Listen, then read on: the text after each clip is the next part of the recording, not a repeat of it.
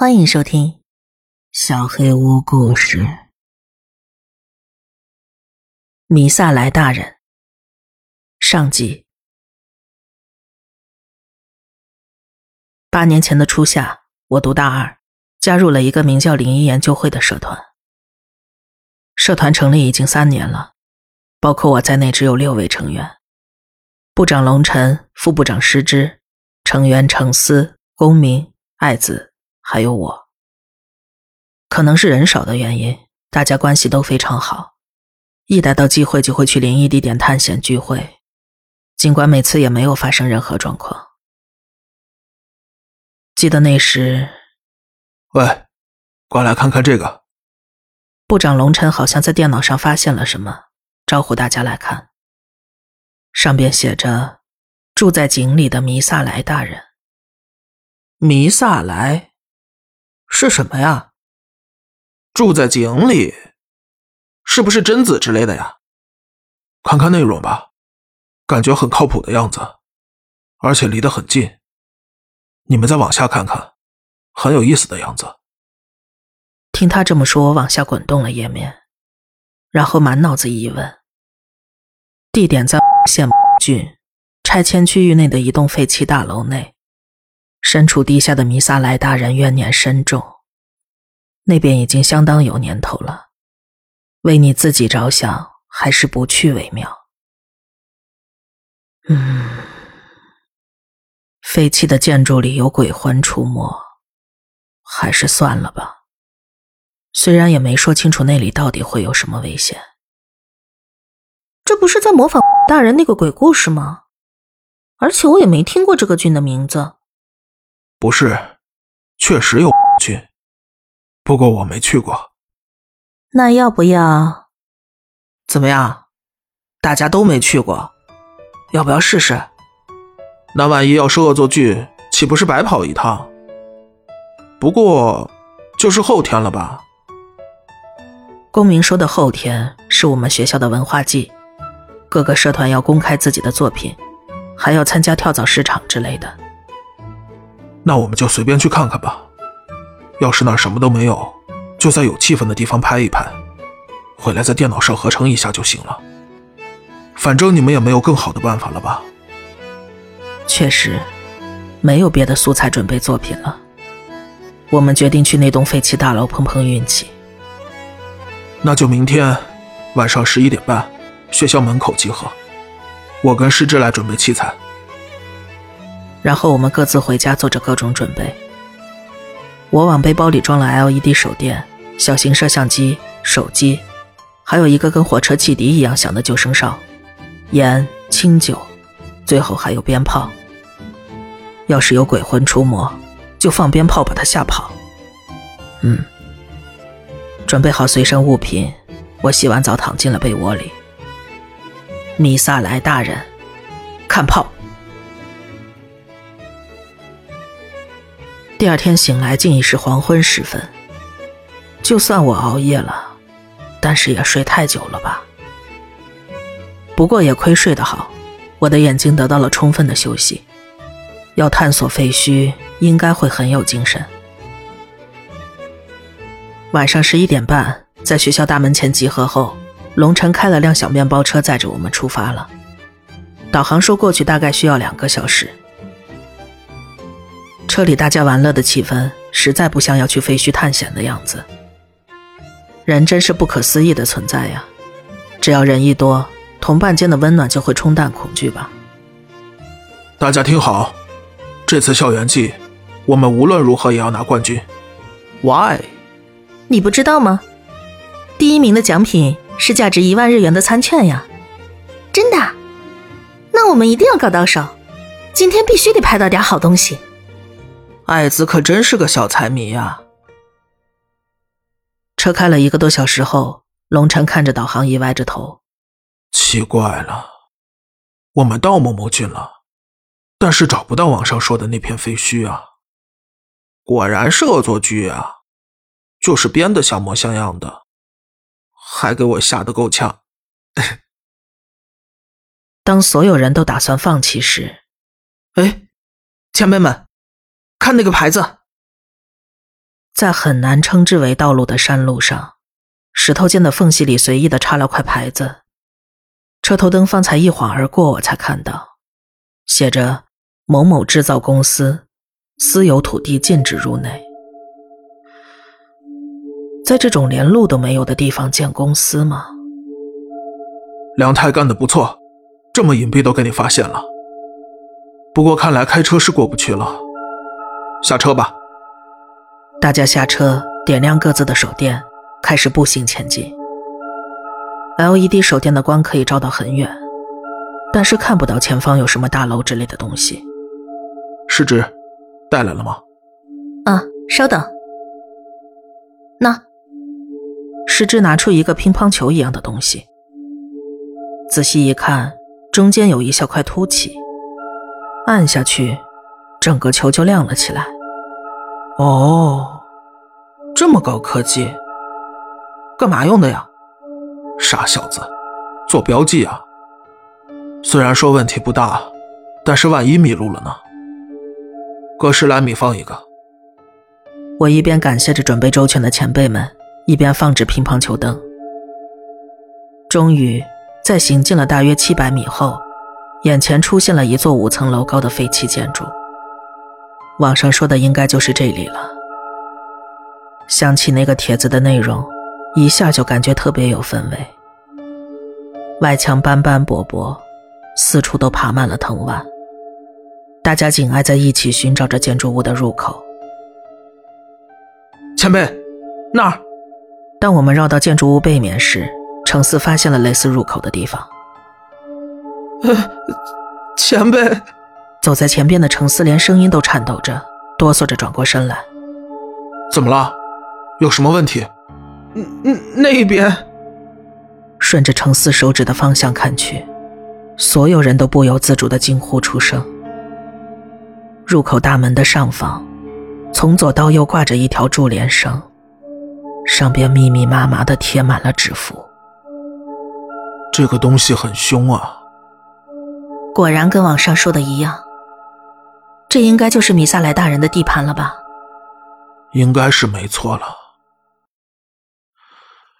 既然已经到这儿了，你们准备好了吗？真的要去吗？还是算了吧。没事，传到网上那个人不是也没事吗？不管发生什么，我会保护你们的。你们每个人。这种时候，前辈的话真的让人很安心。所以我再次觉得，自己可以战胜所有的灵异事件。就这样，对弥撒莱大人的探索开始了。大门理所当然的没有上锁，一进去就是个巨大的门厅，有台坏掉的自动贩卖机，还有吸烟室。网上说问题出在地下，有空我们先去看看上边。大家都点头同意，上到了二楼。因为建筑已被弃置多年。地板已经腐朽，但是还不至于踏出洞来。大家慢慢的前进着。恼人的飞虫不管在哪儿都让人心烦。除此之外，二楼并没有什么特别之处。然后是三楼，有两个大房间。龙晨打开了第一扇门。我，怎么了？所有的墙壁上。贴满了整片整片的镜子，全都是镜子。师侄，你在录像吗？啊，是，我也吓了一跳。但是除了镜子，也没什么特别的。把整个房间都拍下来吧，所有的镜子。师侄从左侧开始拍照，慢慢的向右移动镜头。然后突然停住了动作。怎么了？安静，不要看房间，看相机画面。师之关掉照明灯，把相机切换到红外模式，让所有人看相机屏幕。借助红外线，房间四处清晰可见。但是，在石之相机屏幕的右下角。那是什么？一个穿着运动服的孩子，耷拉着脑袋一动不动。龙晨从十指手中接过相机，用手示意大家后退。退出房间之后，龙晨轻轻关上了门。刚才那个东西，脖子断了，虽然是背对着我们站着，但是脸一直看着这边。我我我不行了，我想回家。没关系，他也没做什么，应该不会害人。我关门的时候在心里道过歉了。网上说的应该不是这个吧？那不是米萨莱大人吧？肯定不是。网上不是说非常凶猛吗？好，先不管了，我们去下一个房间。我们重新振作，走向隔壁的房间。但是房间门被挂锁牢牢锁住了，上面写着“安全库房”。我们放弃了闯入，上了四楼。就在到达四楼的一瞬间，空气一下完全变了，冷的人直打哆嗦。我开始认真思考，是不是不应该到这里来。直觉告诉我，这里一定有什么不得了的东西。四楼房间的门和墙壁已经完全倒塌。像个宽敞的大厅一样，然后我看到了，他不在房间里，脸和手都贴在窗户上，直勾勾的看着这边，只有脸和手，脖子之下空无一物。他的表情既不是愤怒，也不是悲伤，也不是笑容，就是面无表情。即使手电筒的光线照着他的脸，他的表情也完全没有任何变化。大家僵在那儿，发不出任何声音，空气仿佛凝固了一样。所有人一起尖叫，就像被那个声音击中了。那个面无表情的脑袋狠狠地撞击着窗户，可能是想要进来，撞击的速度和力量越来越大，窗户裂开了。快跑！快！大家一口气逃下楼去，一直冲到了一楼大厅。大家没事吧？公公明呢？不行，我们得回去找他。肯定的。大家互相抓着胳膊，一定要牢牢抓紧。走，公明，你在哪儿？公明，出来吧！没有人回应。顺着楼梯上了二三四五楼，没见到公明的影子。奇怪了，不可能消失了呀！大家冷静。怎么可能冷静？说不定刚才那个东西……别瞎想了。接着找吧，上面都仔细看过了，剩下的可能只有地下。无论如何，我们都要找到公明。大家强打起精神，必须要把公明找回来才行。这栋楼的地下部分类似于地窖，需要打开一楼的地板盖，有个下行的梯子。龙晨打头阵，身后依次是师之、程思、爱子，我断后。就算在这种情况下，还是得让女孩子处于相对安全的位置。地下很深，花了大概两三分钟，我们才下到底部。没有房间，只有一条水泥加固的长走廊。这里黑的就像黑暗本身。龙晨和我把手电的亮度调到了最大，继续前行。说实话，走在队伍尾端的我非常害怕。那个东西会不会从后面过来？这种恐惧一直萦绕在脑海中。梁太，你还可以吗？你走最后，没关系吧？别担心，就是因为这个，我才要走最后的。我是真的很害怕，但是在女孩子面前还是得硬着头皮。真的假的？龙琛好像发现了什么。什么？怎么了？井。前方有一口很大的井，井口大的可以容纳三个人。大楼的地下怎么会有井呢？龙琛前辈，能照一下里边吗？一个手电好像不够亮，程思、良太帮帮忙。我跟龙晨、程思一起围住了这口井，把手电筒的亮度调到最大。井深大概有十五米，在三台手电的照射下，逐渐看清底部有个白色的东西。怎么可能？前辈，你冷静一点。怎么了？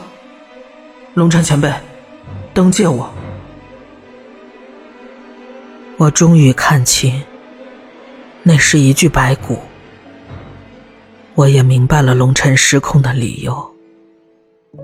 骨架上依然穿着衣服，那件衣服，毫无疑问的，属于方才还在一起的公明。怎么可能？公明。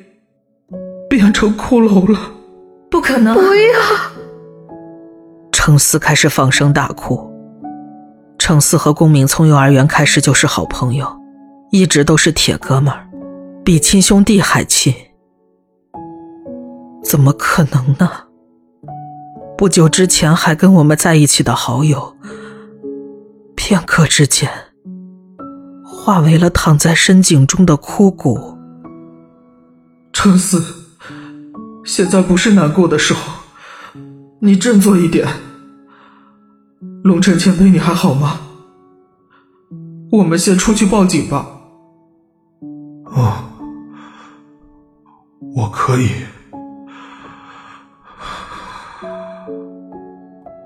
探索终止，我们赶紧出去吧。龙尘扶着程思。把女孩子们夹在中间，我走在了最前面。好不容易走到了梯子前，踏起脚刚要上去，有东西掉在了我手上。怎么了？有东西滴在了我手上。我用手电筒一照，是淡黄色的粘稠液体。这是什么呀？好恶心！给你擦一下。接过师之递来的毛巾，我抬头寻找奇怪液体的来源，把手电筒举向梯子上方。是那个东西。